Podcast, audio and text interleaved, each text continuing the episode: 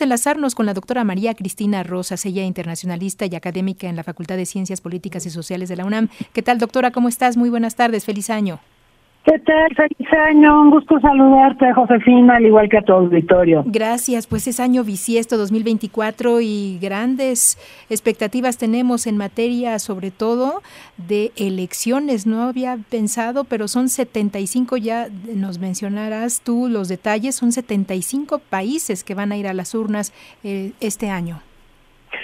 Así es, 75 países, unos 4.200 millones de personas, es más de la mitad de la población mundial que tendrán que elegir presidentes, legisladores. El caso impresionante del Parlamento Europeo, que lo vamos a tener despuesito de nuestras elecciones presidenciales en México. El Parlamento Europeo tiene que elegir a 720 parlamentarios eh, y bueno, será muy interesante observar la conformación porque la ultraderecha se ha fortalecido mucho en los últimos tiempos. También destacar que además de las presidenciales en México, tenemos las de Estados Unidos en noviembre, las de Rusia en marzo y eh, otros países, países cercanos, importantes geopolíticamente para el nuestro, como El Salvador, donde el presidente modificó la constitución para poder postularse para otro periodo. Allí Bukele pinta para ser reelecto. Eh, vamos a ver también las elecciones en Venezuela, en Panamá, en la República Dominicana y hacia octubre en Uruguay. Eso en materia de elecciones, pero hay muchos otros tópicos interesantes este año. Claro, sin lugar a dudas, este y 1 de enero, pues recordábamos los 30 años ya del Ejército Zapatista de Liberación Nacional.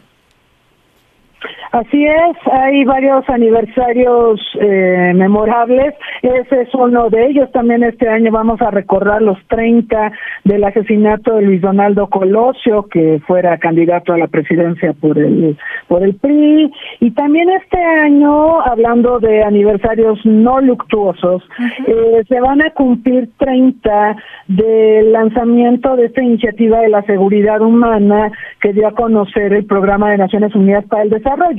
Lo menciono porque esta iniciativa modifica mucho el concepto de seguridad, mm. que antes lo veíamos desde el prisma militar y eh, la seguridad a partir de este concepto plantea que lo importante es centrarlo en las personas y que todo aquello que les cause malestar debe ser considerado como amenaza a la seguridad. Trátese de hambrunas, trátese de epidemias y pandemias, trátese del desempleo, en fin. Entonces se cumplen 30 años de esta iniciativa que todavía sigue siendo debatida en el mundo y de las cosas interesantes y raras que suceden en eh, pues en materia del ambiente se producirá un gran eclipse que tendremos oportunidad de ver aquí en México, ¿no?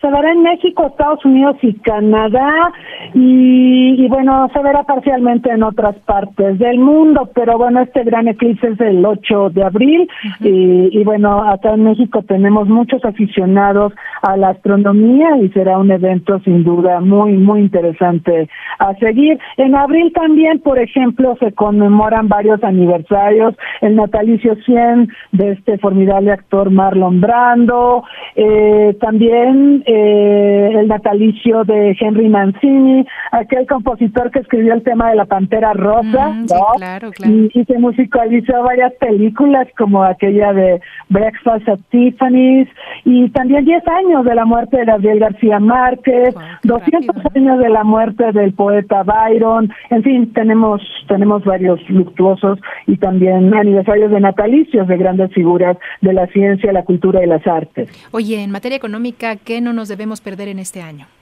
Bueno, la desaceleración de la economía china sin duda es el gran tema porque hemos visto que las economías más desarrolladas, digamos Europa, Occidental y Estados Unidos han crecido de una manera moderada. La pandemia obviamente fue un golpazo para toda la economía global, pero hemos podido sortear la desaceleración de Europa y de Estados Unidos gracias al crecimiento de la economía china y también de la economía de India. Sin embargo, la economía de China ya entró en un proceso de aletargamiento no de decrecimiento, ojo, mm. sino que ya, ya no crece a esas tasas de dos dígitos a que nos tenía acostumbrada la economía china hace, hace algunos años. Ahora su crecimiento va a ser bastante más moderado y por ser China un motor de la economía mundial, estamos esperando que esto impacte obviamente las expectativas del crecimiento de diversas naciones, incluyendo por supuesto Estados Unidos, que es nuestro principal socio comercial. En lo económico también tendremos que ver el aniversario 80 de la creación de las instituciones de Bretton Woods, que sabemos que se crearon en plena Segunda Guerra Mundial, el Fondo Monetario Internacional y el Banco Mundial, aunque muchos dicen que hay muy poco que celebrar, considerando el estado precario de, de los elementos crediticios del mundo y también crisis recurrentes que afectan a numerosas naciones del planeta. Pero habrá que ver cómo presentan el fondo y el banco este octagésimo aniversario de su fundación. También, eh, bueno, hay, hay temas en, en materia económica, la cumbre del G7, donde Giorgia Meloni, la presidenta italiana, va a recibir, va a ser la anfitriona de esta cumbre. Vamos a tener la cumbre del G20 también, eh, y, bueno, ahí se reunirán eh, las 20 economías más importantes del mundo. Nos importa mucho porque México está en este grupo. La cumbre de BRICS este año será en la ciudad de Kazán, en Rusia. Putin será anfitrión, ahora sí podrá estar presente porque te acordarás que el año pasado, como fue en Sudáfrica, y Sudáfrica mm, sí reconoce a la Corte Penal Internacional y como hay una orden de arresto contra Putin por el secuestro de niños ucranianos, pues Putin se ausentó. Pero bueno, este año va a ser anfitrión y también tenemos las cumbres de APEC, eh, la cumbre iberoamericana, en fin, tenemos varios eventos de, de esta índole que van a abordar sobre todo agendas de carácter económico, financiero comercial. Pues es un año de grandes retos y también de muchas actividades. Los Juegos Olímpicos esperamos en París.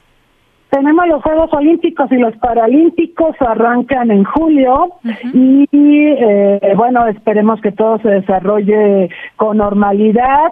Eh, en esta oportunidad pues vamos a tener una cantidad récord de países participantes. Rusia está castigada obviamente por la guerra en Ucrania, entonces sí, van a poder competir los atletas rusos, pero bajo el emblema del Comité Olímpico Internacional. Y bueno, eh, se inauguran el 26 de julio, habrá que ver este evento. París otra vez es sede, ya ha sido históricamente sede en dos ocasiones anteriores.